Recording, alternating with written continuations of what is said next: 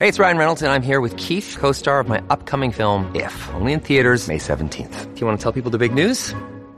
All right, I'll do it. Sign up now and you'll get unlimited for $15 a month and six months of Paramount Plus Essential Plan on us. Mintmobile.com slash switch. Upfront payment of $45 equivalent to $15 per month. Unlimited over 40 gigabytes per month. Face lower speeds. Videos at 480p. Active Mint customers by 531.24 get six months of Paramount Plus Essential Plan. Auto renews after six months. Offer ends May 31st, 2024. Separate Paramount Plus registration required. Terms and conditions apply if rated PG. So if you look at these early human ancestors, they had these huge jaws, huge teeth, which they needed to just chew all day. Yeah. So as we started processing this food, our faces got a little flatter. Our nostrils, which used to be up like that, came down this way, and our mouths got a lot smaller. And without that chewing stress, our mouths very quickly grew so small that our teeth had nowhere to go, so they started growing and crooked. So if you look at an ancient skull, anything older than 500 years old, there's a very good chance, about a 99% chance, perfectly straight teeth.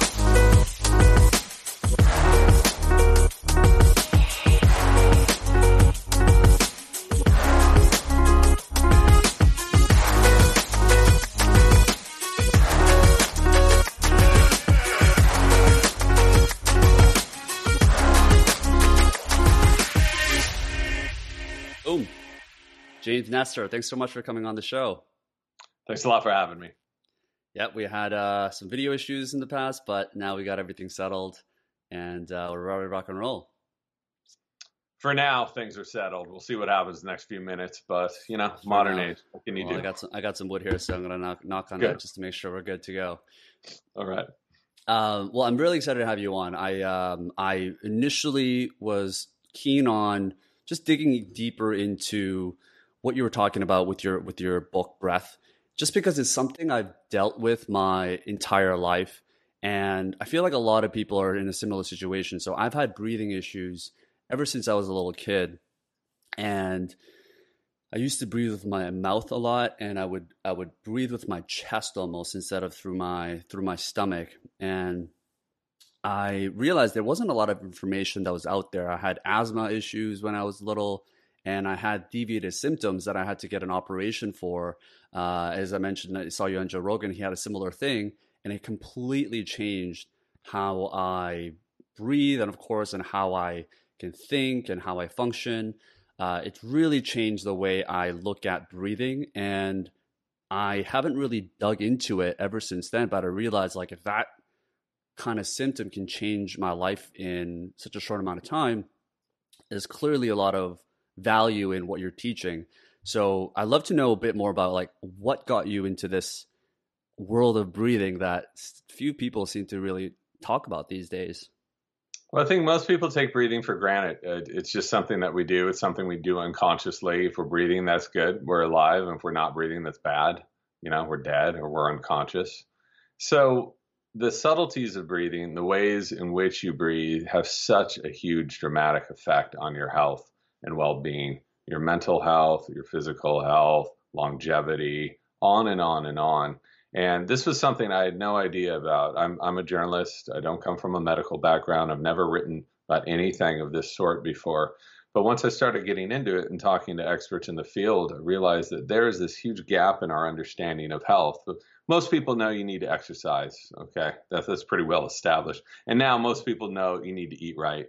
Hmm. But you can exercise and you can eat right. But if you are not breathing properly, if you continue to breathe inadequately, you will never ever be healthy. And we're seeing this with weightlifters or ultra marathoners or various people who we view as being the pinnacle of health.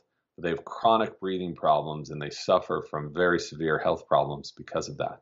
Yeah, and you got into this because you were well, you wrote a book around free diving, I believe, and you were also a free diver. That was that was kind of your world, and it kind of makes sense that I guess breathing became this next passion top topic that you had. Uh, but that's what you were doing, right? You were a free diver. Yeah, uh, I had started a book called Deep, which looked at the human connection to the ocean. So freediving was certainly part of it, but it was also looking at started at the surface, went to the very bottom of the Marianas Trench, and, and looking how we're connected to every single level, both from um, a, a life perspective to senses to, to many other functions. So um, after that, uh, I I learned how to free dive from free divers, not in the crazy going down 400 feet, you know, risking death, but just to understand what it was like to use your natural body to explore the ocean and to really get in touch. It's, it's like an underwater meditation when you're free diving because you're completely silent. You're using only the air in your lungs and you're using just your body to propel yourself uh, very far down. And, and there's no gravity down there. So I'll never be able to afford to go to space. But I can afford to, you know, hold my breath and, and go down past 30 feet where the buoyancy flips and you start gently drifting downwards.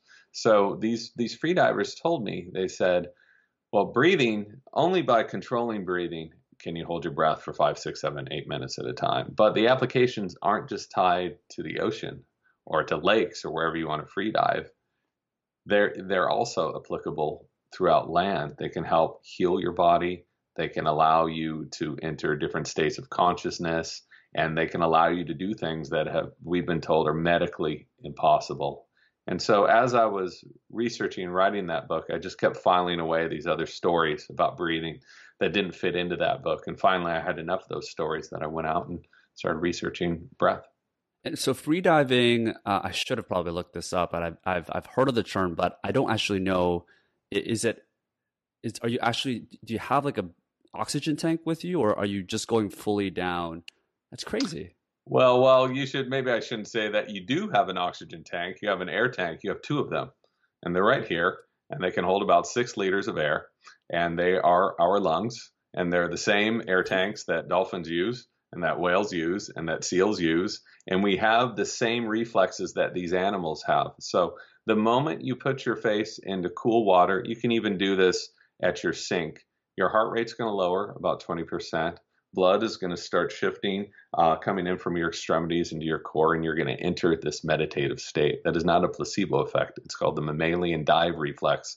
And this is how uh, seals can stay down for 90 minutes at a time, whales can stay down for an hour, dolphins can stay down for several minutes. So humans have these reflexes too.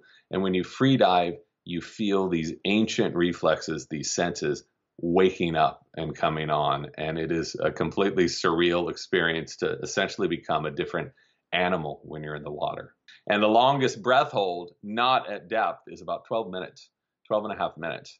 So, Uh, so the idea that, and all of these things we have been told were scientifically impossible. The body is going to collapse past 100 feet because of all that pressure. Pressure doubles within the first 30, uh, within the first 30 feet, in the first atmosphere, and it keeps increasing the deeper you go. Yeah. So you can bring a Coke can down and it'll blow up at around 70 feet. But the human body is just fine because it adapts the deeper and deeper we go. And and that it's these mammalian dive reflexes that allow us to not only survive but to prosper down there at these very deep depths. This body is created to dive deep. And it's something that has just been, we've been doing this for tens of thousands of years. And in the modern age, we don't need to dive down in the ocean and get fish, right? You go to Long John Silver's or whatever. We don't need to do anything except sit on a couch. Wow. Now, I'm fascinated by this because you're right. It seems like as humans can adapt as deeper that we go, is that something that you can train someone that perhaps have very low lung capacity, but through free diving and other things, you can train yourself to hold your breath for from let's say for one minute, which is probably what I can do, maybe less, to five minutes. Is that something you can train yourself to do? I could get you to hold your breath about two and a half minutes, three minutes, and in about thirty minutes of, of training to just what? waking up to Anyone could do this. Some people can go four minutes, and and this is someone in, in a healthy, someone who has a, a, pathology, someone who has underlying conditions can't do this, but you seem to be a pretty healthy person. So, and this is a standard thing. We don't need to do this, so our bodies aren't acclimated to it. But when you start opening up the body and understanding its true potential, what we were really using it for before we were sitting in front of desks all day, you know, and talking on Zoom you start realizing that we've sold ourselves short for, for so long. And this really leads into breath as well, because just lung capacity, we were told that whatever organs we were given, especially in adulthood, that's what we got.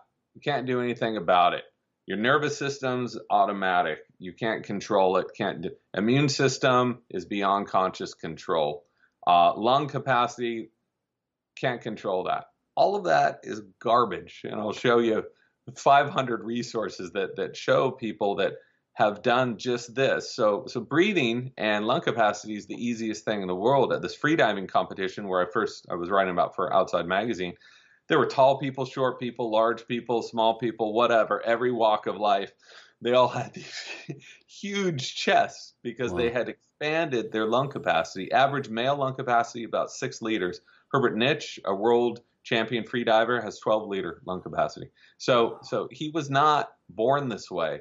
By act of will, by loosening this musculature and by making this very flexible, and breathing the way we're supposed to breathe, we can drastically change our posture. So much so that in the 1900s, this teenage girl had scoliosis, severe scoliosis, breathed her spine straight. And there's x rays of this, and taught thousands of other women to do the same thing. So it's so obvious, it's so in front of us that nobody thinks about the true power and potential of breathing.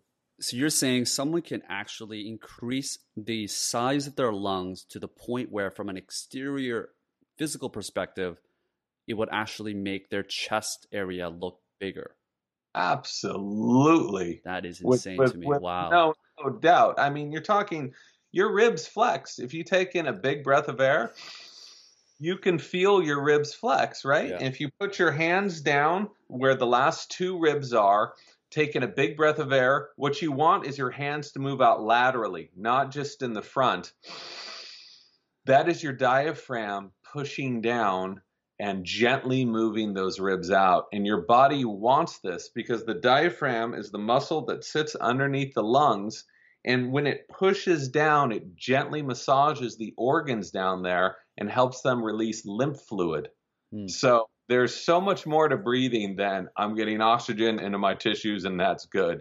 This is a it's a biomechanical act, it's a biochemical act, and and doing it properly will affect you in, in so many ways. Yeah, I mean, I guess the the kind of the conventional wisdom that probably most people also think is that at a, at a certain age, of course, when you're from a baby to when you're an adult, your organs will certainly grow as your body adapts and grows. But most people, I would imagine, uh, that maybe at an age from 25 or 30 that your muscles can grow and your your your bones and your internal organs would seem static, but it's, it seems like that's not the case as long as you're able to exercise just like any other muscle you're exercising at the gym. Of course, and, and that's a great example with muscles. Something very sad happens to us once we reach about 30 is we start losing lung capacity, just like we start losing bone mass a woman who's 80 will have half the bone mass as she has when she's like 15. It's crazy. Mm. So we lose lung capacity too. And this is the one time when we don't want to lose lung capacity. And the great thing is we can lose it if we're irresponsible, or we can gain it and reverse that entropy by mm. breathing properly, which is why you see these yogis in their 90s, huge chests, no problems, no diseases. They feel great, and so much of that is tied to the ways in which they breathe. Wow! So imagine, uh, imagine we're in person and we're not on Skype. Uh, wish we had soon, but let's see how it goes. So let's say we're there, and I can hold my breath for a minute, and I'm in relatively good shape, and you want to get me to two and a half minutes when we're free diving. What would be like the one thing that I could do on land or maybe underwater that would help me get there the furthest in a shorter amount of time? Start engaging your diaphragm more. So, so many of us, I don't know if you spend your life this way, I certainly do, in front of a desk like yeah. eight hours a day. That's just the reality now. Look what happens when even I'm sitting here now. I'm hunched over. Even if I wanted to take a big breath, it would be really hard because my body is hunched and craned over here. So you need to sit up straight first and foremost. And so many of us, and you should not push this. You can probably get away with it. You're you're a young guy, but a lot of people hear this and they're like, I'm to expand my, my lungs. I'm to work. This needs to be low and slow and gentle, just like any muscle. If you've been sitting on the couch for two years, you're not going to go out and run a marathon. You're going to mess yourself up. And that's the exact same thing that's going to happen with your lungs and your diaphragm. Softly, if this is your movement, you know, this week, maybe next week it's going to be down here. Maybe next week it's going to be down here and softly start taking breaths through your nose and engaging your chest. Again, you want that lateral movement. So you can put your hands, I don't know if you can see me, right right there, uh, bottom two ribs. Breathe in. And you want to feel your hands going outward. Okay. That means you're engaging that diaphragm it's very important that people don't try to push this and go to zero to 100 in a mm. couple of days.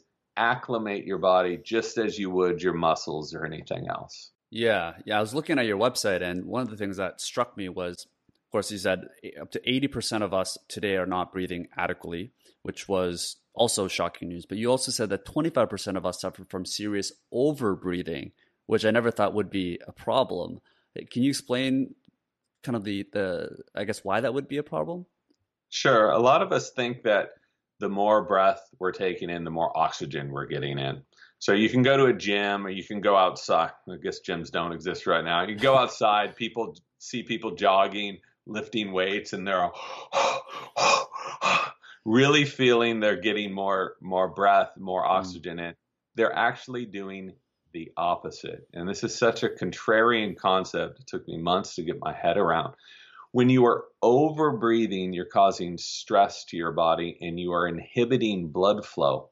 So you are offloading too much carbon dioxide. Without carbon dioxide, you are getting vasoconstriction, which is why right now, if you just want to take some heavy, heavy breaths with me, you're going to feel a little lightness in your head Oh yeah. Maybe finger fingers are going to tingle after a while. You're going to feel cold there. That isn't oxygen getting to those areas. That's oxygen not getting to those areas. Mm. So what you want to do is to breathe as closely in line with your metabolic needs as possible. For the vast majority of us, that means breathing less. By breathing less, you get more oxygen. This is so bizarre, but it's true. I was just talking to Patrick McKeown world renowned breathing therapist he showed me the chart this chart that that blew me away it's if we were to breathe 20 breaths a minute um, so anything from like 12 to 18 breaths a minute is considered normal so 20 breaths isn't isn't that far and people with anxiety and asthma can breathe a lot more than that hmm. half of that air makes it through our lungs into our bloodstream half of it because when you're breathing that much you're breathing into the nose, the mouth, the throat, all of this is dead space. There's no gas exchange that happens in the bronchus. So hmm. it happens in the lungs. And where the most gas exchange happens is at the bottom of the lungs. That's where most of the blood is. Hmm. So by taking these low and slow breaths to halving that level to 12 breaths a minute, which is considered on the lower end of normal, you get about 65 to 70 percent of that air makes it into the bloodstream. If you have that again, I know there's a lot of numbers, I'm done here, but if you have that again to six breaths a minute, which is considered by medical establishment highly abnormal, you get 85% of that breath makes it Whoa. into the So you get a 30% increase in oxygen by breathing at a third of the rate. Wow. um, and and these charts are available. Any pulmonologist is going to know this. My father-in-law is a pulmonologist. He's been a hmm. pulmonologist mm. for 40 years, and he's like, I've been trying to tell people this for forever, and they don't they don't believe it. You know. But so what does that work up to? Does it mean that if we were to breathe, I'm wondering, like at a span of an hour, let's say, or even a day, I guess we could really stretch it out. If you are breathing half the rate and you're getting 65 percent versus at the full rate if it's 50%, does that work out to actually getting more oxygen in in your body after you do it multiple times throughout the day? Would that work up to more oxygen levels you're getting in? It it will if you breathe this slowly. This is this is the most efficient way of breathing.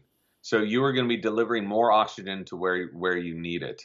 Some mm. people who hyperventilate, they could have high blood sats, which which means they could even be in 96, 97 blood sats, but that oxygen without carbon dioxide can't offload into the tissues. So hmm. there's there's this distinction between the oxygen in our bloodstream and the oxygen that can actually get to feed our cells. And this has been known for a hundred years. It's called the Bohr effect, and uh, it's still something that seems to just fly under the radar. B O R E. Yeah, uh, B O H R. A Bohr. Okay, Bohr. Okay, gotcha, gotcha. Yeah, it's it's true though. I, I I realize though that when I see like UFC fighters or athletes or even myself when I'm running, at a certain point I get so tired and I transition. My body automatically triggers uh, going from nose breathing to mouth breathing, and I have mm-hmm. to consciously, whenever I do consciously tell myself to breathe through my nose, all of a sudden my heart beats a little slower. I can I feel like I'm more in flow. Um, but I'm curious to know why our body naturally goes to wanting to breathe with our mouth, especially like when you see like UFC fighters in round four, round five. That's like a really bad sign for another fighter to know is when they start breathing through the mouth. So wh- why does it? Why is that the case for humans who naturally want to go through the mouth? It has to do with uh, sensitivity to carbon dioxide. So the more that you breathe through your nose, the more easily you're going to be able to breathe through your nose. Sometimes we have an uh, obstruction and our noses get stuffed up and we breathe through our mouth, and that's yeah. that's perfectly normal and perfectly fine on occasion.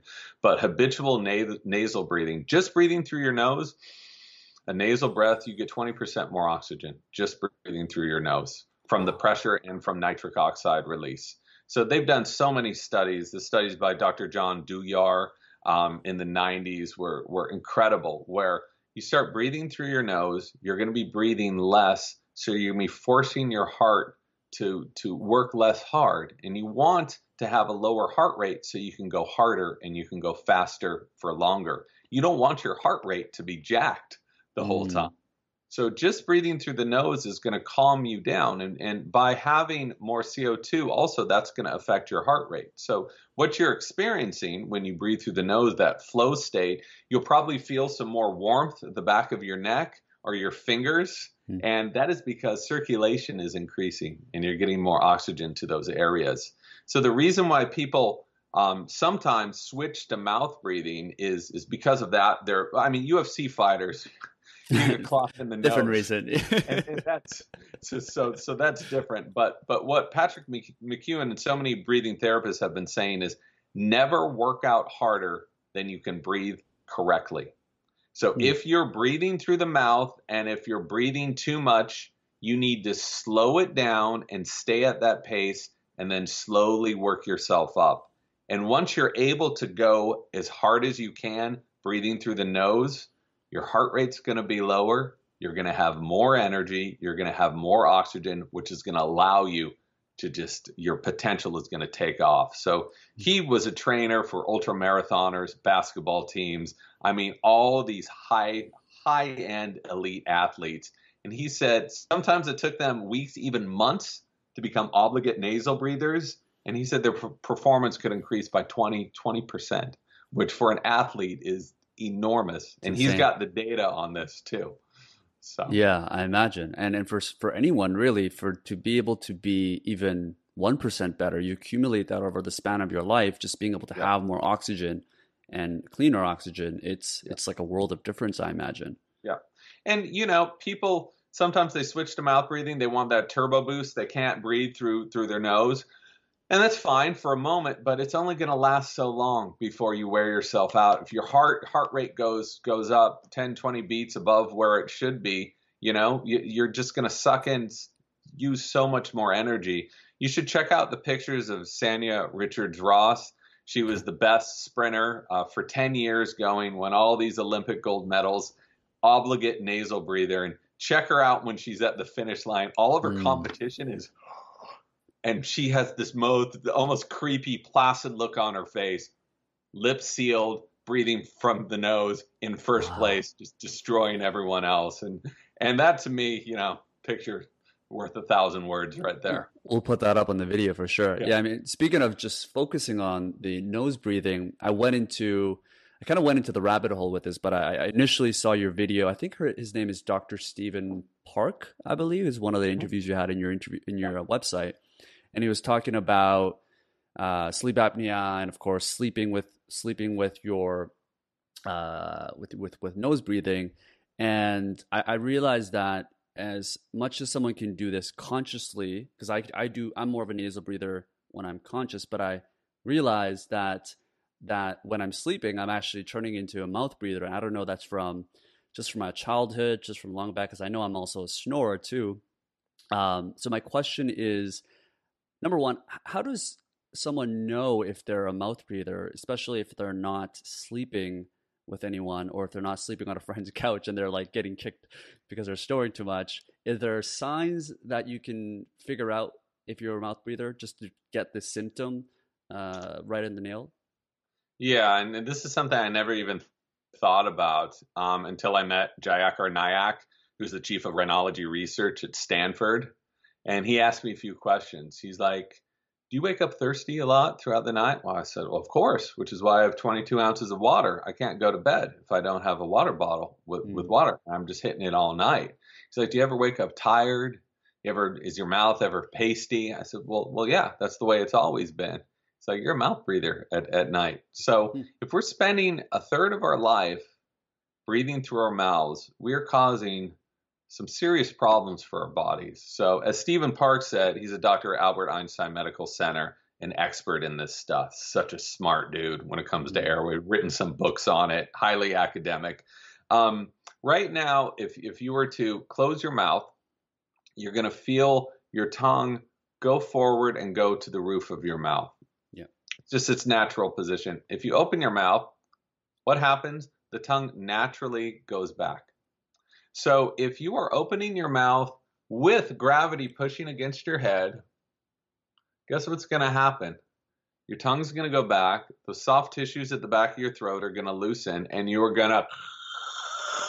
And what can also happen is you can suffer from sleep apnea, which is when your tongue falls back in the throat and clogs it, for about 10 seconds at a time until you go. So about a quarter of the population has sleep apnea, and they're finding it is so injurious, increases stroke, heart disease, diabetes, autoimmune disease. I mean, I could go down a list of about 20 yeah. problems. And snoring is too. A lot of us think that snoring's this cute thing. Oh, it's like some Dickensian drunk over there snoring away it causes neurological issues, it causes metabolic issues, and this is exactly what Stephen Park has been talking about for years and years. So no forced breathing is healthy at any time. If you're struggling to breathe, your body is suffering, your body is stout. So what I learned from Nayak, I did this experiment for 20 days uh, with Stanford, with one other subject in the experiment, in which we tested to see what would happen if we just breathe through our mouths for, for 10 days. So about 25 to 50 percent of the population is habitually mouth breathes. So the difference here is we were calculating data three times a day. We had a lab set up, CO2, O2, nitric oxide, blood pressure. I mean, everything you could imagine. And within the first night, I went from not snoring or, or snoring a couple minutes a night because I took baselines for weeks to snoring about an hour and a half. Within three wow. days, I was snoring four hours throughout the night. I had sleep apnea. My blood pressure went up 15 points. We were chronically stressed just by mouth breathing.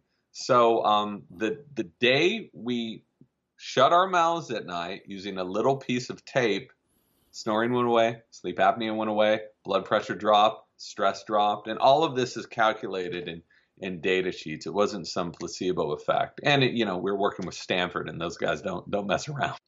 So just just by that, and so what a lot of people are doing, just to now I'm getting to. I know that's a very long-winded way of getting to your answer, but at night, a lot what a lot of doctors are prescribing now, and this sounds crazy to people, but let me explain. Don't go on YouTube and look up sleep sleep taping.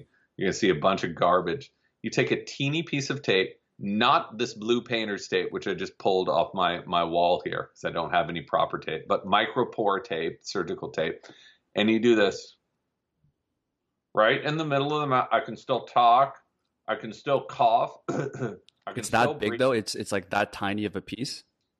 All you're doing, you're not closing the air off here. You're training the jaw shut. Mm. because I unfortunately don't have one of those real powerful Clark Kent jaws that naturally stay shut at night. I'm all messed up. I have braces, extractions, and all that. Me too, so man. my Yeah. mouth, when I lay down, goes like, and it doesn't need to have to go like this, just a little bit.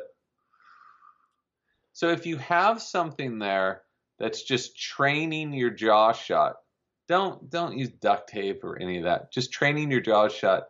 That alone, I've seen with so many of my friends it saves some marriages, and they they've, they've calculated this with with apps to to not snoring at all. And they've tried everything.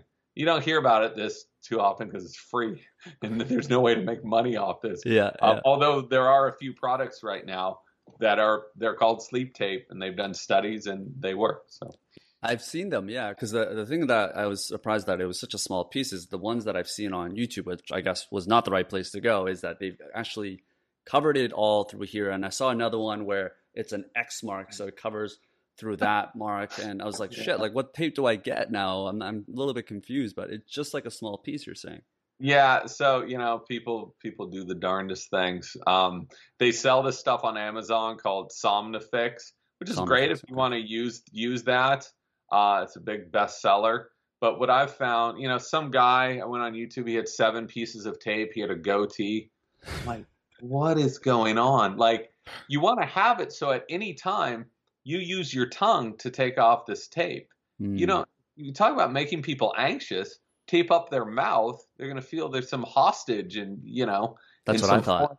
Foreign, foreign countries. No, you just want to train train your mouth to stay shut, Hmm. And just just doing that. I mean, I'm getting literally dozens and dozens of emails from people who've been I've been a snorer for 30 years. Why hasn't someone told me this? And Hmm. you know, there's probably many reasons. I think it has to do with there's just no way to make anyone to make any money off of that, you know. So It's a capitalistic Uh, world, right? yeah, so that's that's the way it is. I mean, you're with Forbes. I shouldn't be saying this too too loudly. You know, I'm all in for American entrepreneurialism, but uh, there's also easier ways of doing stuff as For well. For sure. For sure. Well, it's interesting. And I've also seen, because that was my fear, is that if you close your mouth completely shut, my fear was that, okay, I'm usually a mouth breather at night. So if I'm shutting this out, my logical sense is, okay, like, what if I go unconscious? But I've actually read that that's not the case. No, no, no, nothing. Maybe if you have a fat piece of duct tape, there's a problem. In the first few days, you're gonna you're gonna last five minutes and be like, "This is stupid. I'm not doing this." Then a week's gonna go by. You're like, "Huh, kind of made it through the night."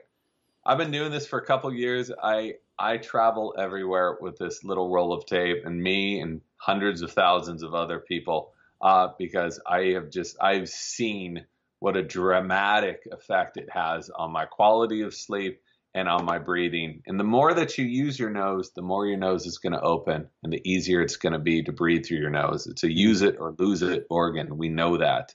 So if you can spend a third of your life just breathing through your nose, it's going to help.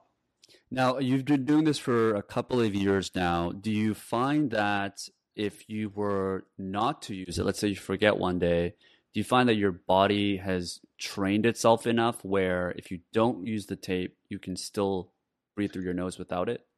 That's that's the real hope with a lot of these breathing things. You don't want to become totally neurotic. Oh, I'm breathing seven times a minute, not six times a minute. You know, give give yourself a break. Uh, start slow, start small, and hopefully these things will become a habit. Habits take a while to establish. I guess what is it? The common sense is it's three weeks or whatever. Breathing habits take a lot longer. If you've been breathing in an unhealthy way for 30 years and that's what your body knows, it's going to take a while for you to to really adapt to it. So uh, you know that's that's the key. It's just like like anything else. And don't don't give up because it's uncomfortable the first night. Um, I, the, the the change is profound, and we saw that with the Stanford study. You know, breathing through your mouth, such awful sleep. Simply putting a piece of tape here, so I was breathing through my nose. Mm. No snow, no sleep apnea. Uh, blood pressure, huge blood pressure drops. I mean, this it's it's just so obvious to me but and yet it's it's too obvious that no one is really paying attention to it mm. and you find yourself that when you when you have done that your quality of sleep and when you wake up you feel as refreshed more refreshed than when you were snoring as a subjective marker absolutely but we've done enough data looking at we've worn pulse oximeters mm. before and after and looked at our oxygen levels throughout the night. That gauges the amount of blood your your blood sats. And when you're just breathing through your mouth, it's all over the place. It's really lowering, which is very dangerous, you know, and then it's staying steady and lowering again. This, it's one smooth line the whole way through because you're breathing consistently. And also another thing to note is the nose is where you produce six times more nitric oxide than breathing through the mouth. And a lot of people have been hearing about nitric oxide lately because guess what? They're using it to treat patients with COVID. We make our own. Oh, nitric. interesting. we make our own nitric oxide here. It it plays an essential role in circulation, uh, vasodilation, gas exchange, and it even helps fight off. Guess what? Viruses and bacteria. It's our first mm. line of defense. We make so much of that here. And that's another reason why it's so important to breathe through your nose. So it's almost like a filtration system that you go through, and oxygen, obviously, yeah. So if you were to, to cut a human head in half, with which a lot of people have done, it looks just our noses look just like a seashell.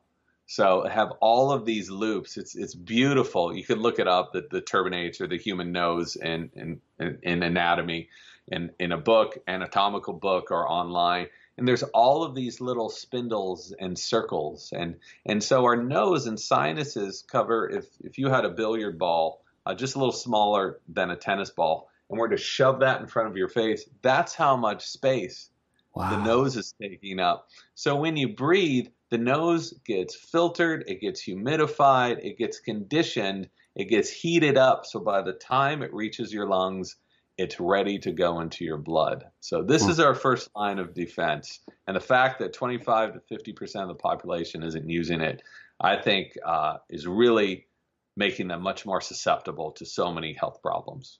Wow. Well, I feel like my nose is isn't like a. It's more like a ping pong because my nose is so is a little bit tiny. Does that mean I'm getting less air through through my body? No. No. And they, they found it's interesting because they found in in areas where um, where it's very cold, people evolved to have a bigger nose, so it had more time to heat up in there. In areas where it was warm, people would tend to have a flatter nose. But huh. this is just only a very small part of it. You're talking the ethmoid sinuses even go up here. So you have all of these sinuses in here that that air needs to go in. And uh, again, I'd suggest if people are curious, you could even put it up in this in this chat. Uh, it'll it'll blow your mind how much space there is, and this this labyrinth that air has to run, this gauntlet through the nose before it reaches our our lungs and the rest of our bodies. Wow. Well, for the audio listeners, we'll, we'll put this up on YouTube, so make sure you guys check out the uh, the YouTube video as well to see the visuals on this. But yeah, speaking of of um, smaller noses. I mean, the the mouth. I know you talk about uh, in in multiple different areas around how the human skull has evolved and how our our mouth area has becoming smaller and smaller. Can, can you elaborate a little? Because I was fascinated just by the visuals uh, that you presented in one of your presentations. Like just to be able to see how humans evolved from pre-human species to now. Can you talk a little bit more about the evolution of that?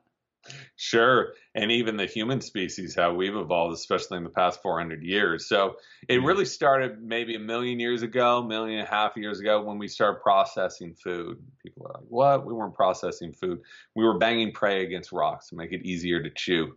Because chewing raw meat, fatty meat, tendons takes up a lot of energy. So by just tenderizing food, we released more energy in this food. And with that extra energy, those extra calories, we start growing a larger brain, about 50% larger than, than had been before. Then we start cooking. Um, oldest cooking dates back around 800,000 years ago. That releases even more calories and allows us to chew, chew even less to have even even more energy to build a larger brain. So if you follow the human brain over the past million years, it just starts growing and growing and growing. So it needed real estate and started taking it from the front of our faces. So if you look at these early human ancestors, they had these huge jaws, huge teeth, which they needed to just chew all day. Yeah. So as we started processing this food, our faces got a little flatter. Our nostrils, which used to be up like that, came down this way, and our mouths got a lot smaller. And all of this is fine because these changes happen over hundreds of thousands of years, right? Yeah. So something very interesting happened in the past 400 years as we started industrialized food uh, started taking over uh, the Western world and, and some of the Eastern world as well. So what I mean by that is we started stripping the the germ and the bran from rice. So we're just eating white rice, which is very soft. Uh, we started stripping the germ and the bran from wheat to making white flour. We started canning things. We started processing things. So we could finally live in a world where we never really had to chew that much. And without that chewing stress, our mouths very quickly grew so small that our teeth had nowhere to go, so they started growing and crooked. So if you look at an ancient skull, anything older than 500 years old, is a very good chance, about a 99% chance, perfectly straight teeth. Wisdom yeah. teeth grew in just fine. If you look at a modern skull, 90% chance, crooked teeth, mouth too small for its faces. I'm a great example of this, you know. Me too. So what happens when you have a mouth that's too small for its face, that teeth don't grow in properly, you have a smaller airway. You have less room to breathe, which is one of the main reasons we have sleep apnea now, which is one of the main reasons half of us snore now, which is one of the reasons we have respiratory problems, asthma, and allergies. Is this mouth? We're literally choking on ourselves. So this was so bizarre because I had learned that evolution was just survival of the fittest, natural selection only moves forward all of that is garbage, especially with our species. There's no evolutionary advantage to having your back hurt all the time or to having like a chronic problem like diabetes or mouth too small for its face. So evolution means change. And we've been changing for, for the worse. The good thing is about this is we can change our bodies for the better and we mm-hmm. can start to do this by breathing. Yes, yeah. I mean, that seems to make sense because humans are the only you know species that used fire. Like I guess we were the, we're the first people that actually get that, and that allowed us to go from beating our prey and then chewing it raw to being able to cook it and, and, eat it in, in a much softer softer manner. I even look at even culture that I grew up in, which is like the Asian cuisine, where a lot of what we've eaten is softer food like rice noodles, soup. Like soup is a huge culture, which is basically not even chewing. You're just literally swallowing at that point. And I have, uh, along with most Asians, have like a flatter face and smaller mouth in general capacity. Uh, I don't know if that has anything to do with anything, but um, yeah, it's, it's interesting to see the correlation of that. It may not be a causation though.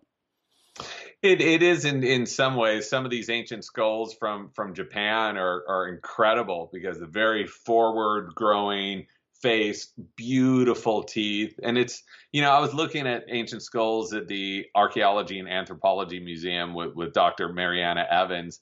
And I was just right when I was beginning this research because I said, this stuff is not true. And she said, well, come on out. And looking at these rows of skulls, they have 800 pre industrial skulls there and all of them are just smiling back with these perfect teeth. I was like, what have we done? What have we done to ourselves? You know, we're the only species to have chronically crooked teeth. And and look at any animal in the wild, perfectly straight teeth. Whoa. And they're all habitual nose breathers too. Check out a horse when it's running. Even when it's running at a sprint, never breathing from its mouth ever. Dogs do it to thermoregulate. That's why they mm. breathe in their mouth. They're not doing it while they're sleeping, unless you have a bulldog, which has a messed up face, just like humans. So, yeah, yeah. It's, so it kind of it's interesting because I, you're now seeing it's been a trend for a while, but you're now seeing all these like uh, biohackers, or you've got this community of people that are trying to replace food with things like Soylent, which is something that you just drink throughout the day, and supposed to have enough vitamins and you know, carbohydrates and all that stuff and proteins to get you through the day. But what you're saying would pretty much denounce all of the value in that because I, I would not denounce the vitamins and the minerals. They, they've done their part, homework. No. Yeah, perfect yeah, just, caloric intake. And I, I'm in San Francisco. I'm surrounded by these people all the time and their nootropics, and that's great. Anyone can do whatever they want if they really don't want to sit down and have a meal and just down a pint of the stuff, you know, three times a day. That's totally cool. They're not going to get scurvy and they're not going to get beriberi because they've got all the vitamins figured out. But eating is more than than than just taking in calories, right? And just like breathing is more than just taking in air. There's other functions to this. When when you're eating, you're entering a relaxation phase, which allows you to digest food. This is a parasympathetic response, which is why when you chew, you don't chew on both sides of your jaw. You chew on one side. Mm. Like imagine you're eating something really chewy, or the other, and that triggers this parasympathetic relaxation response. So I think there's a lot more going on. The the chewing connection to airways is is absolutely that's that's already been proven. But I think that there's other things to do with that process of chewing. That's how we evolved. To think like in in the last 10 years we're like ah, we don't our bodies didn't know anything for the past million years. We we have this new way of doing this and it's by drinking mm. this goo three times a day. I think that there's going to probably be some weird side effects from that. It'd be exciting to see what happens. Yeah so the idea would be that our faces even in the last 400 years we've gotten skinnier and we've gotten longer so it's interesting how that correlates to how an alien looks from the future because their brains are bigger, their bodies aren't really there because we don't really need a lot of muscle because everything can be, you know, run through artificial bodies. Uh, have you projected with researchers if we were to look back or look forward to a thousand years, what the human face would actually look like given how it's been evolving? I've seen it and it's not pretty. It's basically like the human face, uh, they've taken ancient skulls and drawn lines on on their profiles, and almost every ancient skull, like 99%, is above this line. Right now, the average human skull is like this. So if we keep going, we're going to become more and more retrognathic. And if we keep having this posture, our heads are going to go. I mean, look around at a subway, anywhere, people looking at their phones this is a posture which is causing a whole rash of problems onto itself. You're stressing the spine, you're giving yourself a headache. So, a lot of that, even though this seems random, has to do with breathing. Because if you imagine someone administering CPR to someone who's passed out, what's the first thing they do? Mm, they lift yeah. up their neck to open their airway. So, people have such chronic problems breathing that they have this is a theory, by the way have, have adapted this posture so they can breathe well. And if you mm. see weightlifters, super buff dudes, this is how almost all of them are because they cannot breathe like this anymore. So the good news is, I mean, this is all very depressing stuff. That's yeah. why at the beginning of the book I said, here's the problem, but the meat of this is how can we fix it? Like our bodies can also heal themselves and and that's what to me is what's really exciting and important. I don't want to dwell on the negative too much which is why i had to identify it early in the book but but it's like okay we're messed up. Yeah. let's fix it and let's let's listen to experts in the field who have found the science behind how these methods really work. Sure yeah. I mean i think it's important to address the potential problems just so that it'll at least get people's attention to yeah. take action but yeah, I would love to focus more on how we can actually improve our breathing and breathing exercises that you've learned and that you do so that we can actually help people take some action around this. And I wasn't talking specifically to you, focusing too much on the negative. So don't, don't, don't worry about that. Yeah, my brain goes there. My, what, if, what, if, what if this happens? What if that happens? A little offended by that. No, I could talk about that stuff till the cows come home. I love yeah. it because it's fascinating and it's so coming out of left field, even though the science has been there. People have been researching this literally for a century and no one's been talking about it, which as a reporter, was so exciting for me. I was like, well, no one's been talking about it because this stuff can't be real. And then you go to Harvard, then you go to Stanford, and they're like, of course it's real. You know, here's here's a book, The Evolution of the Human Head, 600 pages. These are my notes on it right there. It's all there. This guy teaches at Harvard. So, um, so anyway, on on the positive side of this, it's it's important for us to acknowledge that we've been sold this story that our bodies are immutable. and Whatever we have, we're we're stuck with. Totally false. I listened to your program with Wim Hof. Quite mm. a quite a character there. Yes, he is. Um, but um, the automatic autonomic nervous system, for instance, so many of us are living our lives in this chronic state of low grade stress, right? So we're, we're never quite resting, but we're never like running away from a bear or fighting for our lives. That state of low grade stress has been uh, directly correlated to the vast majority of, of chronic diseases that are killing people from stroke to metabolic issues to heart issues. I mean, I could go go on down the, the list. So the idea is that the autonomic nervous system was called autonomic, as in automatic, as in beyond our control, can't control it. Totally false. You can absolutely control it. And guess how you can control it? By breathing. So right now, if you take your hand, place it over your heart, you're going to take a breath in to about three, then we're going to try to exhale very slowly to about 10. So let's take a breath in. Now exhale very slowly to about 10. You're going to feel your heart rate lowering, okay? You're going to feel yourself become becoming more and more calm. What's that that's doing? It's it's not a placebo effect, okay? That is you eliciting a parasympathetic response in your body. So each inhale is associated with more of a active sympathetic response.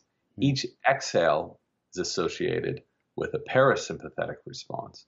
So if you just extend your exhales a little more than your inhales, it doesn't matter what pattern you do this in. You can breathe into the count of four, exhale to six. You're going to keep your body, you're going to help keep your body in that parasympathetic state where you're going to increase your circulation, to your organs. You're going to lower your heart rate. You're going to lower your blood pressure. You're going to allow your body to do a lot more with a lot less, which is exactly what you want to do. You don't want to force your body into unnecessary wear and tear. Why would you mm-hmm. want to do that? But so many of us are doing this all day.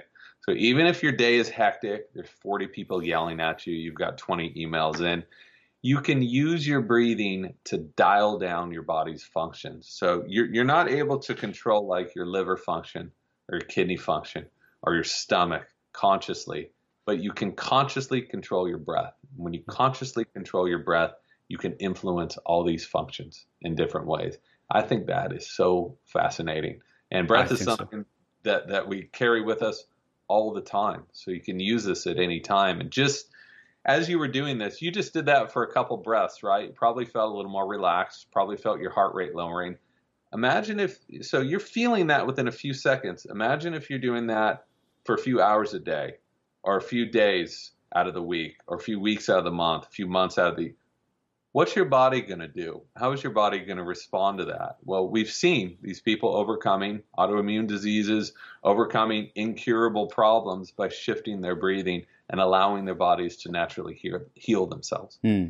Yeah, now I know I know what people are thinking, which is when you're listening to an episode like this, it's probably easy to do it on the spot with the host, with the guest. But do you have any tips or apps or tricks so that people can remind themselves to do it more constantly? Sure.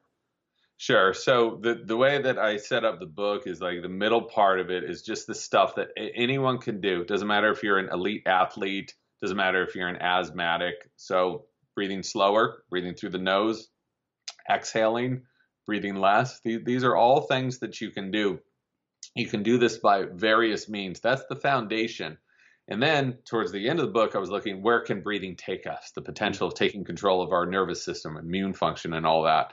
So whenever I sit down, uh, which I do every every morning, and look at all these emails, it's like, oh my God, how am I going to get through all this? My breathing goes to crap, and I know this because I've worn a pulse oximeter and watched how stilted my oxygen levels be- become. They're just all over the map. So what I do sometimes is I use a free app called Paced Breathing. You can use a zillion different apps, and I set it, and it has this nice little cool tone that goes.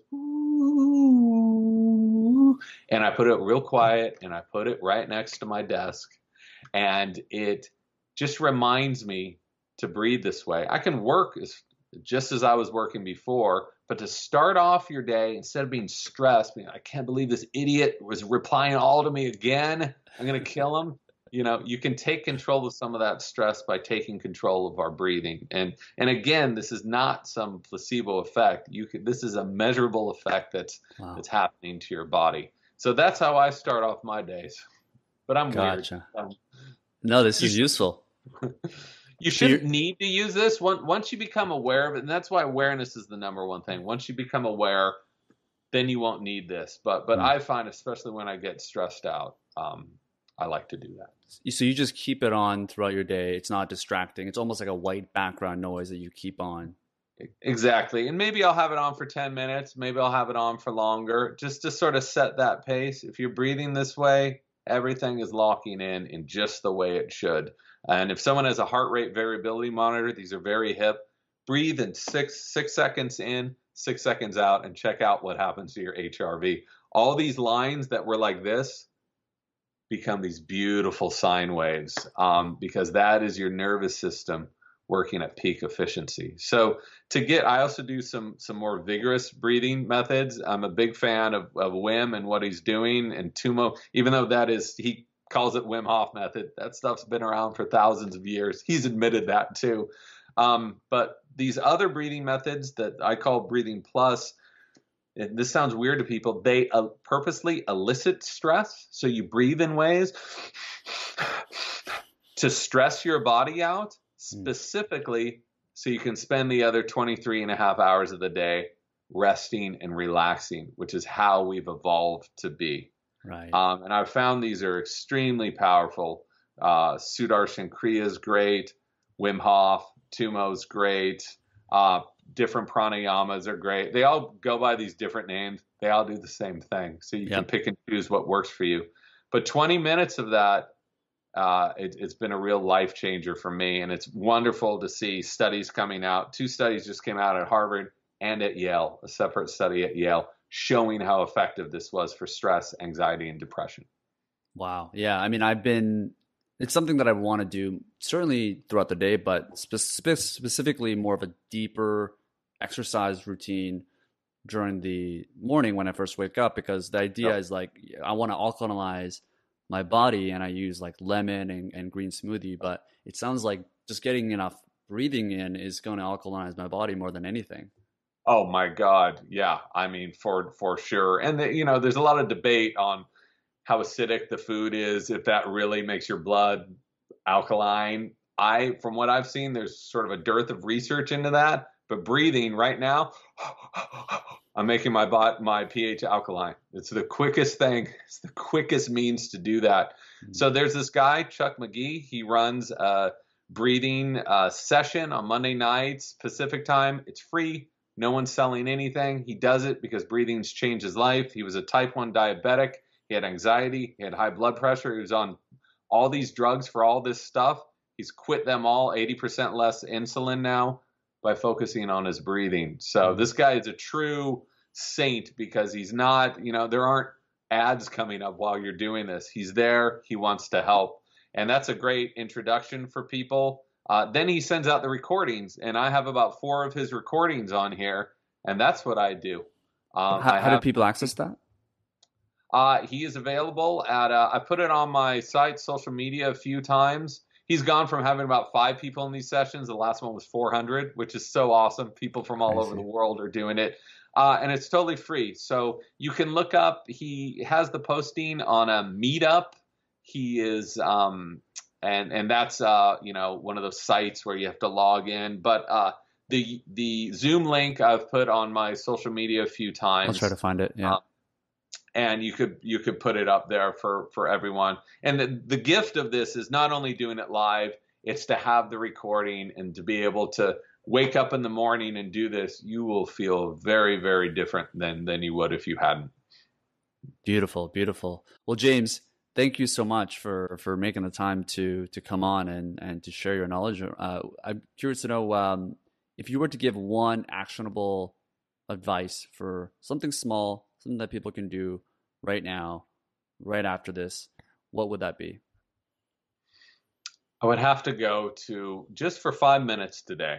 It's not asking too much. You can be working while you're doing this. Set your phone and breathe at a pace. I call it 5.5 seconds. That's the beautiful thing because you want 5.5 liters of air. Doesn't matter if it's five or six seconds, just something in the ballpark. Breathe in to a count of about five or six. Breathe out to a count of about five or six. Don't force it. Should be extremely relaxed. Set your phone, do that for five minutes. The worst thing that can happen to you is you're going to feel a lot better. But there's also a bunch of other things that are going to be happening inside your body as well. And uh, this is something we can carry with us. It's free and it's open to everyone. That's another thing I really love about breathing. Beautiful, beautiful. We'll be sure to link out all of your social links. The, the, I know you have multiple books that you've written as well. Uh, where is the best people to find you online, social media? You sure. uh, let us know. It's uh, Mr. James Nestor. Um, some jerk took James Nestor, so I had to put an MR in front of that. So I'm awful at social media. I'm trying to get better. Uh, I'm on Instagram, Facebook, my website, mrjamesnestor.com backslash breath. Free um, breathing videos, 500 free scientific references. If you don't believe this stuff, you can, you can check it out yourself. And some expert Q and A's with, with doctors in the field who answer questions about breathing. Yeah, I got a lot of info just by looking at that, so I highly recommend people to check it out. All right, James, thanks so much for tuning in. Thank you guys so much for tuning in. Make sure you guys subscribe, leave a rating, and check out James's book, his website, and everything that you're doing. Thank you again for tuning in. We'll see you next week.